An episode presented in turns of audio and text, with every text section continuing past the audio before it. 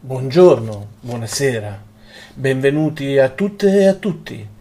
Ecco i podcast di Allora di Amadeus, un rotocalco tecnologico simile a un'antica terza pagina di giornale, fatta di cultura, curiosità, ospiti nazionali.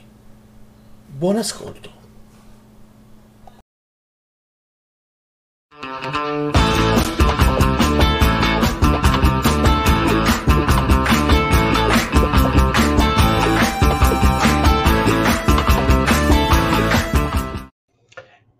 Buongiorno, per parlare di G8, visto che è ventennale, abbiamo con noi l'autore del libro Genova vent'anni dopo, edito da People, Giovanni Mari. Ciao Giovanni. Buongiorno, ciao Luca, buongiorno a tutti. Ah, come va? Eh, siamo... Eh, al G8 avevo un altro aspetto. Sì, anch'io. Io, avevamo, avevamo, i capelli, eh, per esempio per esempio. Una bella sì. barba rossiccia e non bianca. Io, io, io, io. Sì, sì, Senti, perché ha senso ricordare il G8 di Genova? Guarda, eh, è una risposta che mi viene facile perché è la stessa che mi sono dato da solo quando ho deciso di scrivere questo mio libro. Perché il G8 ci parla ancora, non, e non credo che parli ancora di scontri, di repressione, ma parla soprattutto di irresponsabilità, ossia la grave irresponsabilità politica che tutti gli attori in campo in quei giorni drammatici espressero non facendo o facendo male il loro dovere. È evidente che eh, il fallimento più plateale è quello delle forze dell'ordine, no? Non, sì, sì. non vale neanche la pena di, di, spiegare perché, basta citare il nome del, della scuola Diaz.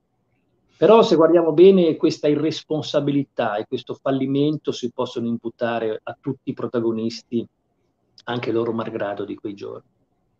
Sì, sicuramente.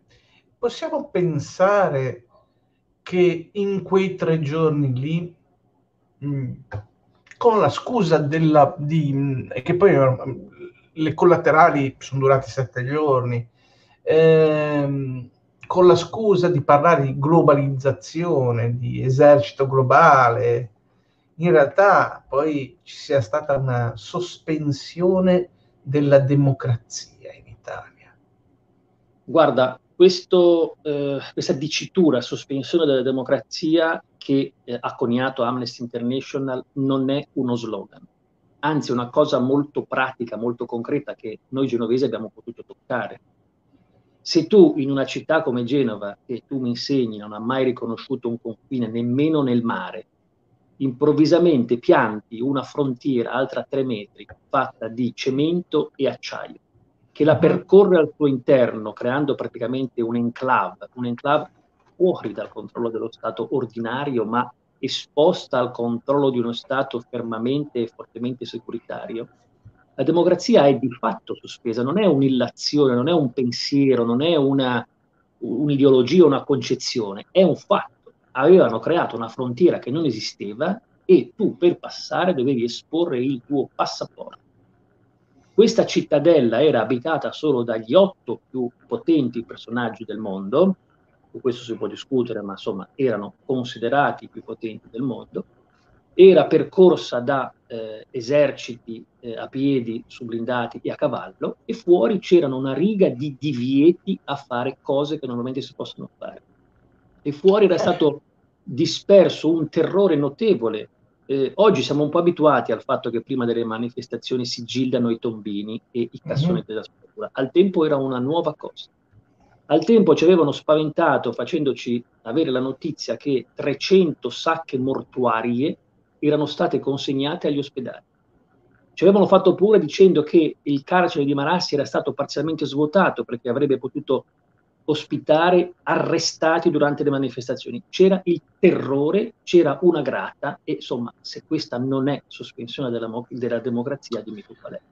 Beh, io ti posso dire che il terzo giorno il giorno dopo la morte di Giuliani, ero in manifestazione all'inizio di Corso Italia, eh, ci fu una carica di, mm, carabinieri, credo, e, e, sostanzialmente diedero addosso a una suora. Che Io me la ricordo talmente... quella suora. Io me la ricordo, le, le ruppero un braccio. Le ruppero un braccio, io ero a 5 metri. Guarda, in Corsa Italia eh, hanno attaccato esattamente le persone come te e me. Non hanno attaccato mm. i black bloc, hanno attaccato la gente che manifestava in maglietta e calzoncini. Corsa Italia rappresenta proprio l'emblema del, dello sbandamento delle forze dell'ordine. E guarda che mentre io dico questo, e voglio precisarlo, non incolpo nessun poliziotto in modo singolo.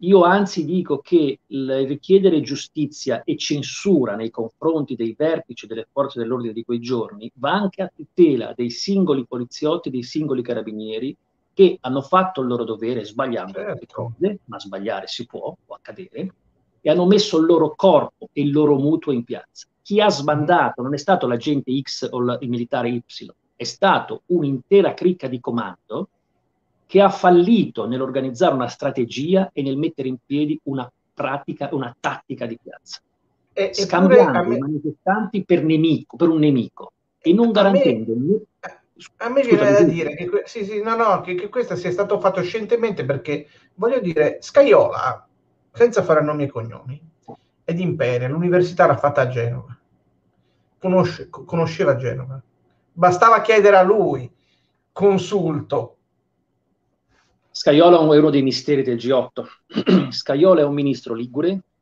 con una forte presa sulla politica ligure ed è il ministro degli interni, attenzione.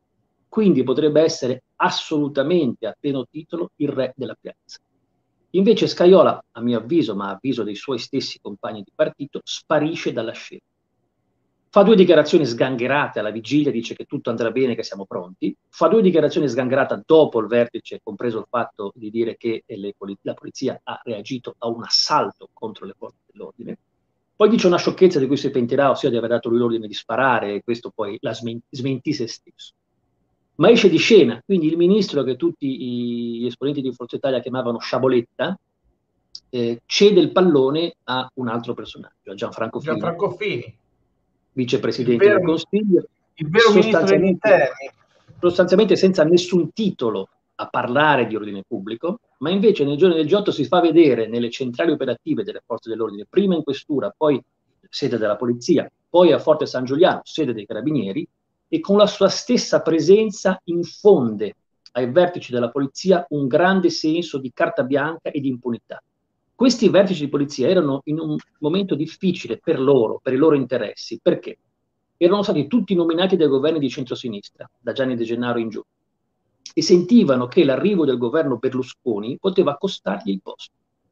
Sapevano che il governo di centrodestra avrebbe imposto tolleranza zero e repressione verso tutte quelle che erano forme di dissenso o di microcriminalità. Ti ricordi che i telegiornali del tempo nel 2000, nel 2001 erano invasi e sommersi dall'allarme microcriminalità, soprattutto nelle grandi città e eh, De Gennaro e gli altri per salvare il loro posto, e lo salveranno perché De Gennaro rimarrà ai vertici dello Stato sì. sostanzialmente fino al 2020 e fino all'anno scorso. Sì, sì, fino all'anno scorso, certo. Interpretano esattamente quel ruolo che pensano che il governo di centrodestra avesse chiesto loro. Il governo di centrodestra era diverso dal centrodestra di oggi e non aveva nessuna intenzione di dialogare col movimento che era in piazza eh, lo dico con una battuta, ma eh, era proprio vero, il centrodestra del tempo disprezzava chi era in piazza, lo considerava sostanzialmente un comunista, punto e basta, lo considerava per larga parte estremista e aveva fastidio per come chi era in piazza si vestiva e si pettinava.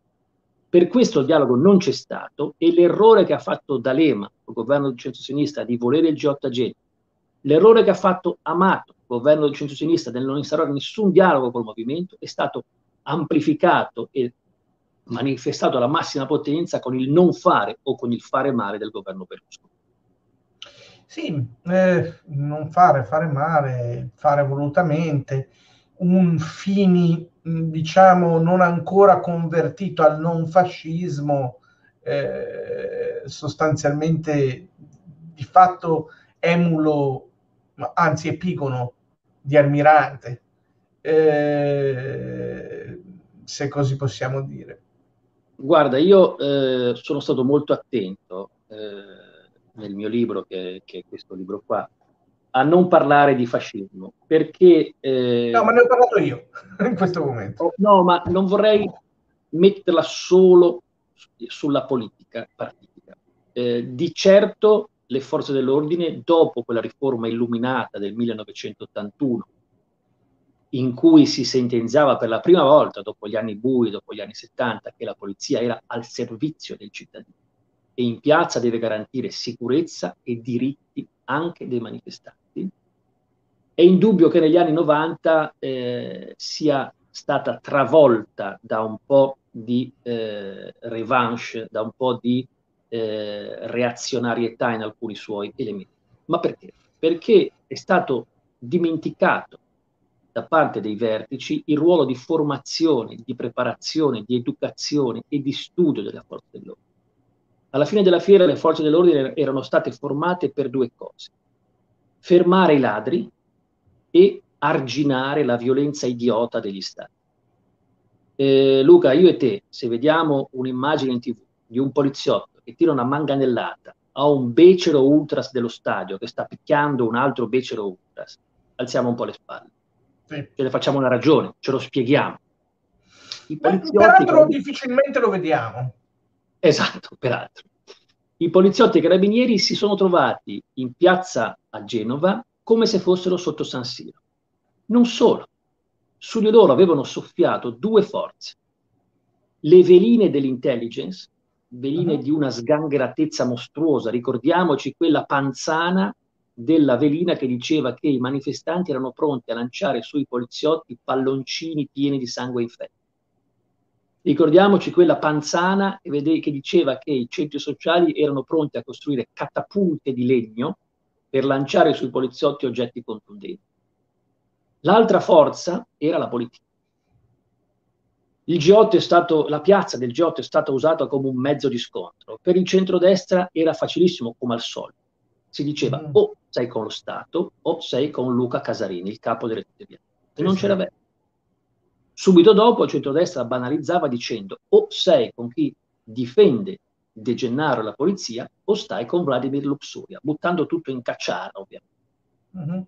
Il centro-sinistra, che era stato al potere quando questi vertici di polizia sono stati costruiti, eh, difficilmente poteva negare se stesso. Beh, un centro-sinistra con D'Alema che fa l'unica, che fa l'unica guerra, ricordiamocelo, l'unica guerra del dopo seconda guerra mondiale. Eh. E, e, ricordiamoci, D'Alema come Presidente del Consiglio è cossuta con i suoi penultimatum, non ultimatum, eh, sì, sì, ricordiamo.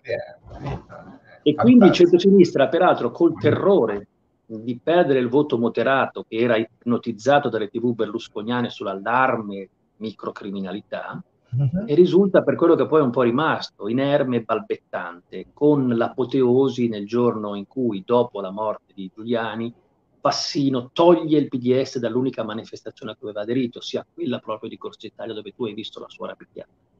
È chiaro che se il PDS si toglie dalla piazza fa venire a mancare quel minimo di vigilanza democratica che un'opposizione dovrebbe fare. E sbaglia un po' anche la sinistra radicale, no? Ci ricordiamo eh, Bertinotti e gli altri quando pensano di risolvere la situazione facendo sventolare un po' di bandiere di rifondazione in piazza e quando cooptando Caruso, Luxuria e la mamma di Giuliani pensavano di aver messo un cappello e un'ipoteca sul movimento. Soltanto 5-6 anni dopo quel movimento lì è sparito dalla piazza, ma quello schieramento politico dell'arcobaleno è sparito dal Parlamento.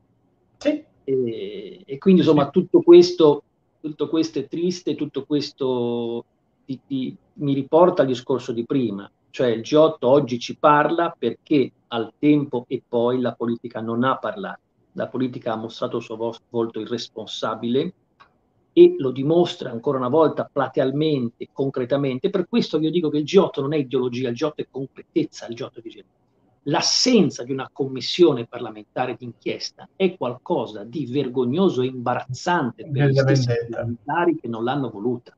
Se il G8 fosse successo ad Amsterdam, a Bordeaux, a Copenaghen, sarebbe stato dopo il G8 detto che Ma possa essere... Do, dopo, dopo una settimana dopo una settimana così, sarebbe accaduto proprio un, un processo culturale più che penale, che avrebbe portato all'azzeramento della classe dirigente delle forze dell'ordine, che avrebbe portato a un confronto pubblico serio, sereno, sincero e doloroso, non Infatti... questo imbarazzante silenzio. E non abbiamo parlato, Luca, di tutto quello che... No, ne parliamo, ne parliamo, ne parliamo, però prima una, un'altra domanda.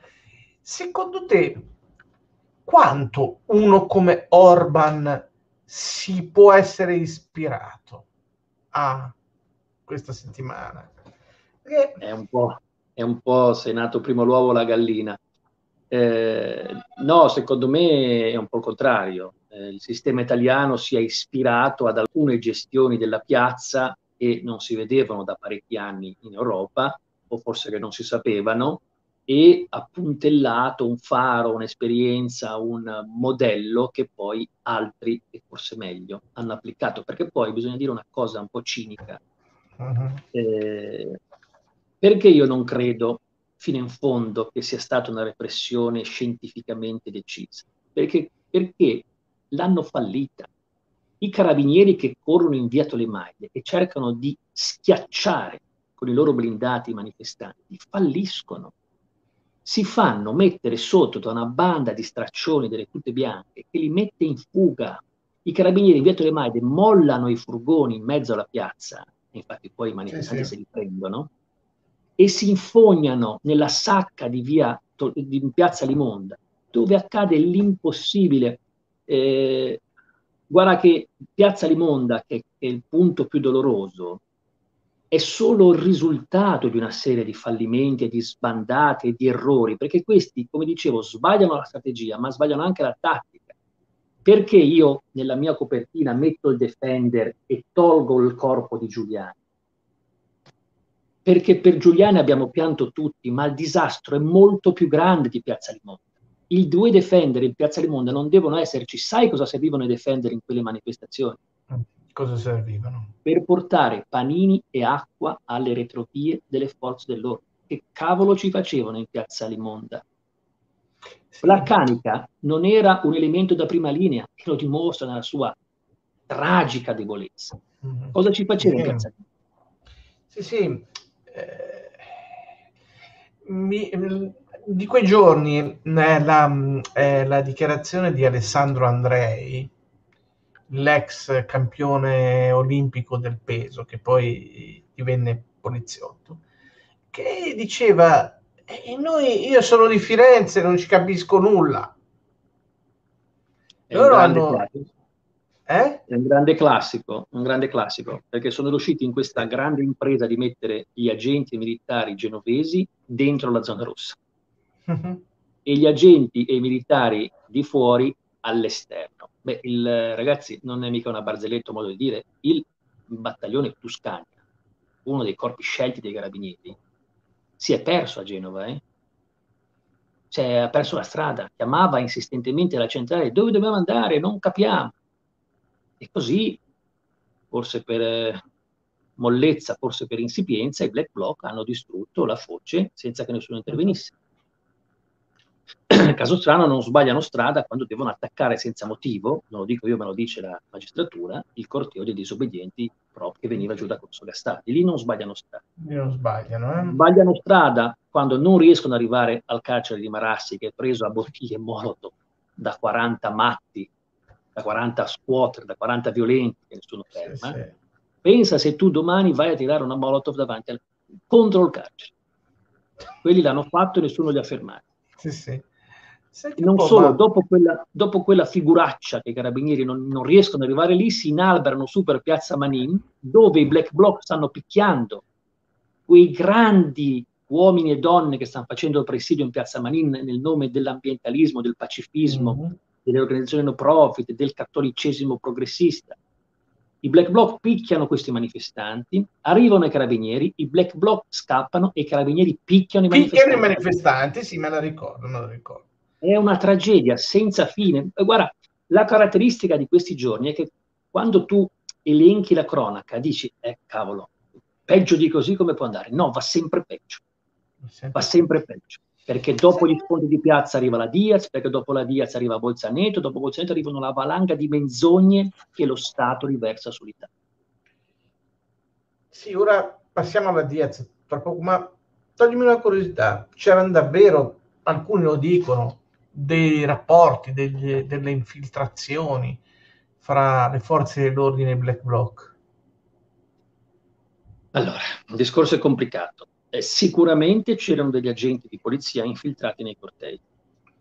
Quello, vabbè, ok. È una cosa che si fa, è una cosa che eh, se riusciamo a spostarci dalla militanza, dobbiamo dire che è legittima e utile, e questo non deve creare scandali. Eh, c'erano dei poliziotti infiltrati dai black bloc, si è detto tanto, sono circolate alcune foto che sembrerebbero certificare questa infiltrazione, ma non mi sento in grado di dire che abbiamo tirato fuori prove che dimostrano che c'erano dei poliziotti infiltrati tra i provocatori violenti. Non è emersa questa certezza. Uh-huh. Non è emerso neanche un dubbio vero e proprio, anche se un poliziotto britannico ha detto di averlo fatto eh, io penso che se c'è stato un livello di complicità, se c'è stato, è stato piuttosto una complicità passiva e lassista del lascia fare. Se quelli spaccano, viene a nostro vantaggio che spacchino. Ci coprirà le spalle dopo, ci coprirà le spalle domani. Eh, se tu mi chiedi c'erano poliziotti infiltrati tra chi spaccava le vetrine, io ti dico non possiamo dire. Senti, io ho insegnato alla Diaz per cinque anni, non, in, non a quei tempi, ma recentemente. Si sente ancora eh, nella palestra il, l'odore del sangue. Non lo diciamo tutti. E sostanzialmente che cosa fu la Diaz? Allora, per fortuna ce l'hanno spiegato i vertici della polizia stessi i pochi vertici che si sono pentiti, diciamo, è stata una montatura. Eh, Arnaldo La Barbera, uno dei poliziotti più importanti d'Italia, la cui preparazione era forse superiore a quella, almeno sulla carta di De Gennaro, eh, lo dice, lo dice con molta chiarezza. Dice, eh, avevamo la città in fiamme, avevamo eh, i cortei che si erano diffusi, avevano invaso la città, avevamo feriti a centinaia tra i manifestanti e alcuni tra di noi, poliziotti, e non avevamo arrestato nessuno. A quel punto avevamo bisogno di una montagna d'arresti. Sono parole sue. Avevamo bisogno di una montagna d'arresti. E la cosa più facile da fare era trovare un luogo dove manifestanti, possibilmente stranieri, fossero radunati. Per dormire non lo sapevano forse, ma erano radunati. Si sapeva che c'era un centinaio di stranieri alla Diaz. E questi, scientificamente questa volta sì, organizzano un assalto immotivato alla Diaz solo per fare una montagna di arresti. Giustificano questo assalto una valanga di bugie che, guarda, io e te non saremmo in grado di costruire. Eh, dicono che la macchina della polizia che era passata sotto la Diaz era stata presa a sassate. Questa macchina non è mai stata fatta vedere. Dicono che il primo poliziotto che è entrato alla Diaz è stato accoltellato. Questa, questo segno sul giubbino non è stato reso compatibile con nessun tipo di coltello da parte dei periti dicono che dentro hanno trovato mazze e spranghe, ma no, erano delle... Hanno messo... Do... E no, erano dei tubi innocenti del cantiere lì vicino che era intatto. I miei, i miei, coll- i miei colleghi, i miei colleghi che c'erano prima di me sostenevano che ci avesse messa... Ci avesse loro, messa, ci hanno messo, loro ci hanno messo due molotov. Ci hanno messo due molotov che avevano trovato a Genova il giorno prima e li portano, le portano alla Diaz per dire che l'hanno trovata fanno vedere delle felpe nere per dire, eh, vedete, queste felpe nere sono quelle che avevano oggi addosso quando spaccavano. Peccato che quelle felpe nere erano ancora nel cellophane e avevano l'etichetta. Dicevano che erano terroristi. Tu pensa che questi 92 ragazzi pestati alla Diaz non avevano neanche fumato dentro la palestra per rispetto della scuola. Insomma, fanno un vero e proprio delitto organizzato a tavolino per portare della gente agli arresti. Ma non ah. finisce qui, perché poi questi vanno alla, alla caserma di Bolzaneto. Eh, e, era lì perché al, eh, ti stavo per chiedere quello. Bolzaneto. E al chiuso di quelle quattro mura vengono torturati, infieriscono sulle ferite, li costringono le donne a far pipì con la porta del bagno aperto, gli fanno cantare canzoni fasciste. Insomma, è l'abisso, l'abisso. Ma tu hai, hai detto una parola prima che sento molto mia, l'odore del sangue, no? l'odore. Sì.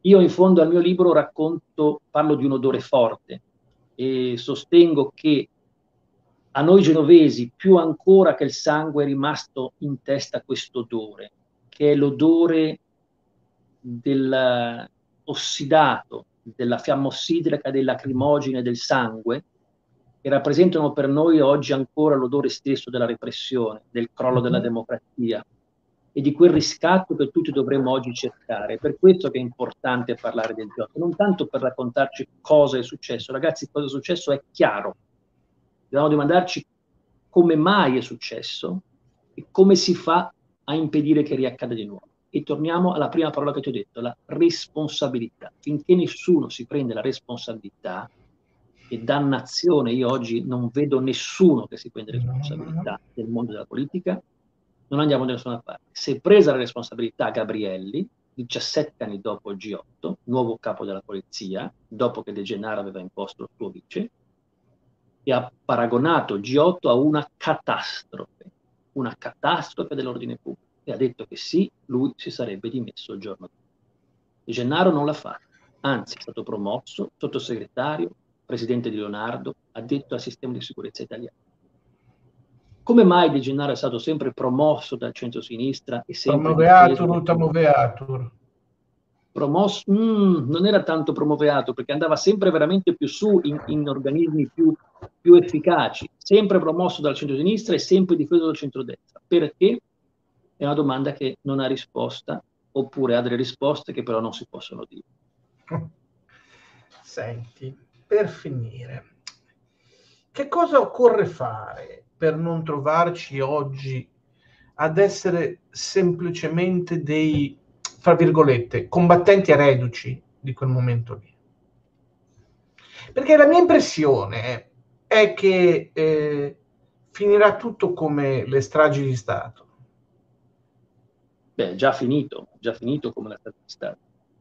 Perché in questo caso noi conosciamo anche i responsabili. Hanno dei nomi e dei cognomi, no? Cioè, se un preside ha eh, la scuola che si allaga, eh, magari mm. non è colpa sua, ma è lui che ci mette la faccia. Eh, eh sì.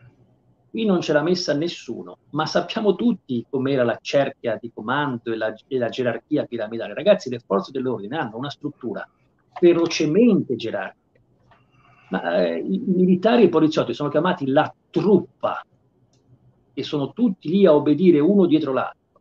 Per cui è facilissimo risalire la ma è successo qui una cosa strana per cui Francesco Colucci, questore di Genova ai tempi del G8, fu accusato per falsa testimonianza. Avrebbe detto il falso per difendere De Gennaro. Eh, è la pistola fumante, no? No, è stato condannato per aver deciso lui spontaneamente di aver fatto falsa testimonianza per aver lui voluto spontaneamente difendere il capo della polizia. E così non andiamo da nessuna parte cosa dobbiamo fare noi? Parlarne smettendo di essere reduci. Non solo smettendo di essere reduci, smettendo di essere anche un po' compiaciuti di essere stati vittima di repressione. Dobbiamo dire tutti noi, la gente come te e me, gente normale, gente qualsiasi, dire quello che è accaduto, perché è accaduto e perché è molto facile che possa riaccadere. Guardarci indietro uscire dalla cronaca, provare a storicizzare quei giorni e non lasciar parlare sempre gli stessi, ma cominciare a parlare a noi. Io per vent'anni non ne ho parlato, ho sentito questa forza e l'ho fatto, vincendo un po' la mia ritrosia, e secondo me merita questa vicenda merita memoria, merita attenzione e merita di essere raccontata ai nostri figli domani ai nostri nipoti. Deve entrare nei libri di storia. È così che puoi evitare o puoi eh, allontanare lo spettro che possa ripetersi. Deve entrare nei libri di storia. Bene, ringraziamo Giovanni Mari. È stato, Grazie a te. Ci fornito questo grande eh, contributo. E rifacciamo vedere un attimo il libro. Eccolo qua. Genova, Genova vent'anni dopo c'è edizione People. People Editori. Grazie. Grazie. Grazie a te. Ciao, arrivederci.